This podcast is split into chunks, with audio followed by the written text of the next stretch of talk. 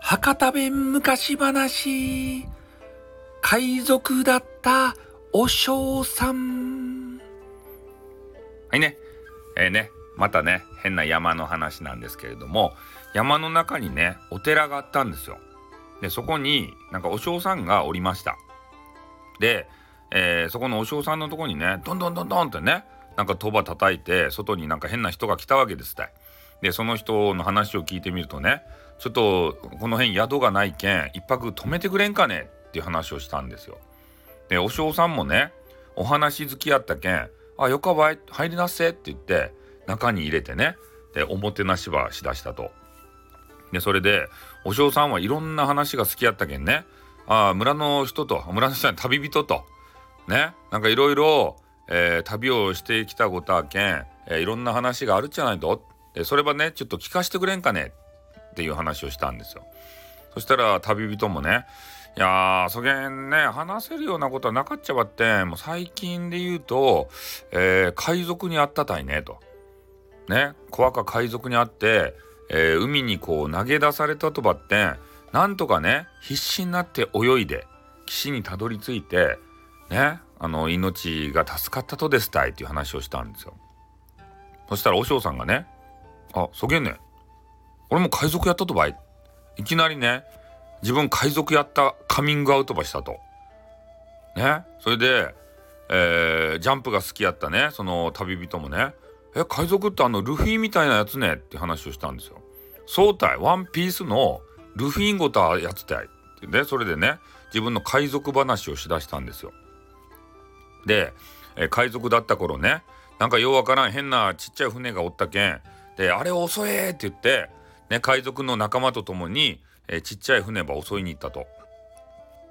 でまずねそこの船には2人乗っておりました。で若者となんか変なハゲ。でまず若者をね、えー、手下がひっ捕らえてバシャーッとね海の中に投げ込みました。で若者はねもう必死になってもう岸を目指してねもう一目散に逃げていきました。でもう一人変なハゲ。これはお尚さんですたいね。お尚さんが、えー、その船に乗ってから、えー、お経場ずっとね上げ下らすとでそういう事件があったにもかかわらずお経場上げよったけんね、えー、こちらの主人公のお尚さんが海賊のお尚さんがね海賊時代のお尚さんが「ナンバーお経場唱えようとか名前来たい」って言ってグイッと持ち上げてそのねお尚さんは投げ捨てたとですたい海賊お尚が。ねそれでバチャーンと水の中に、えー、そのお尚さんが使ったわけですけれどもで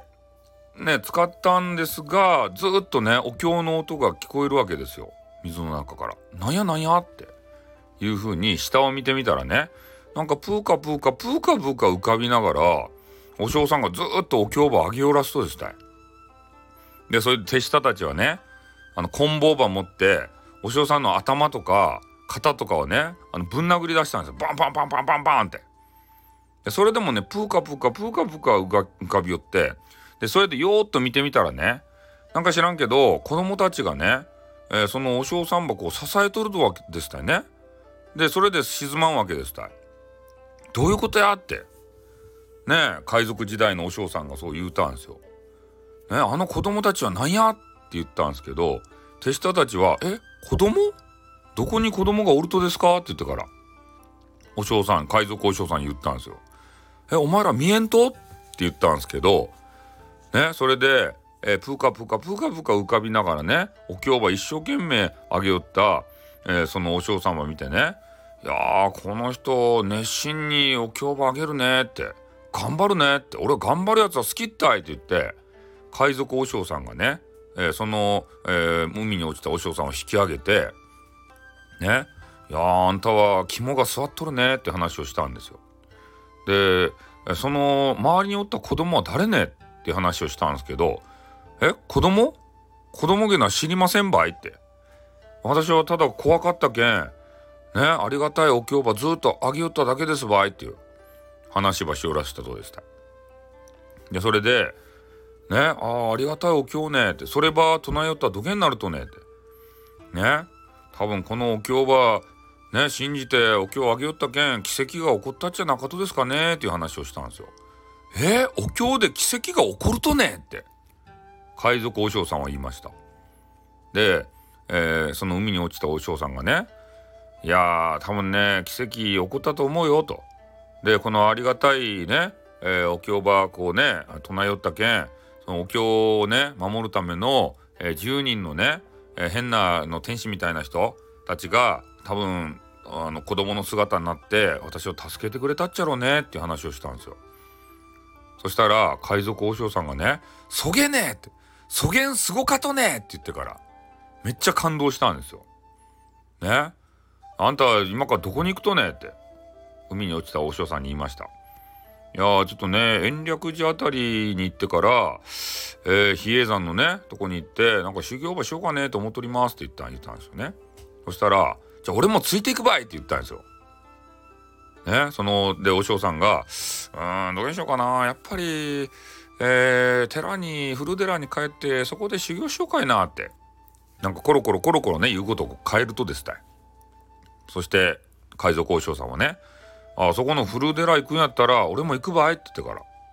らどうしてもついていきたくなったんですよその和尚さんに。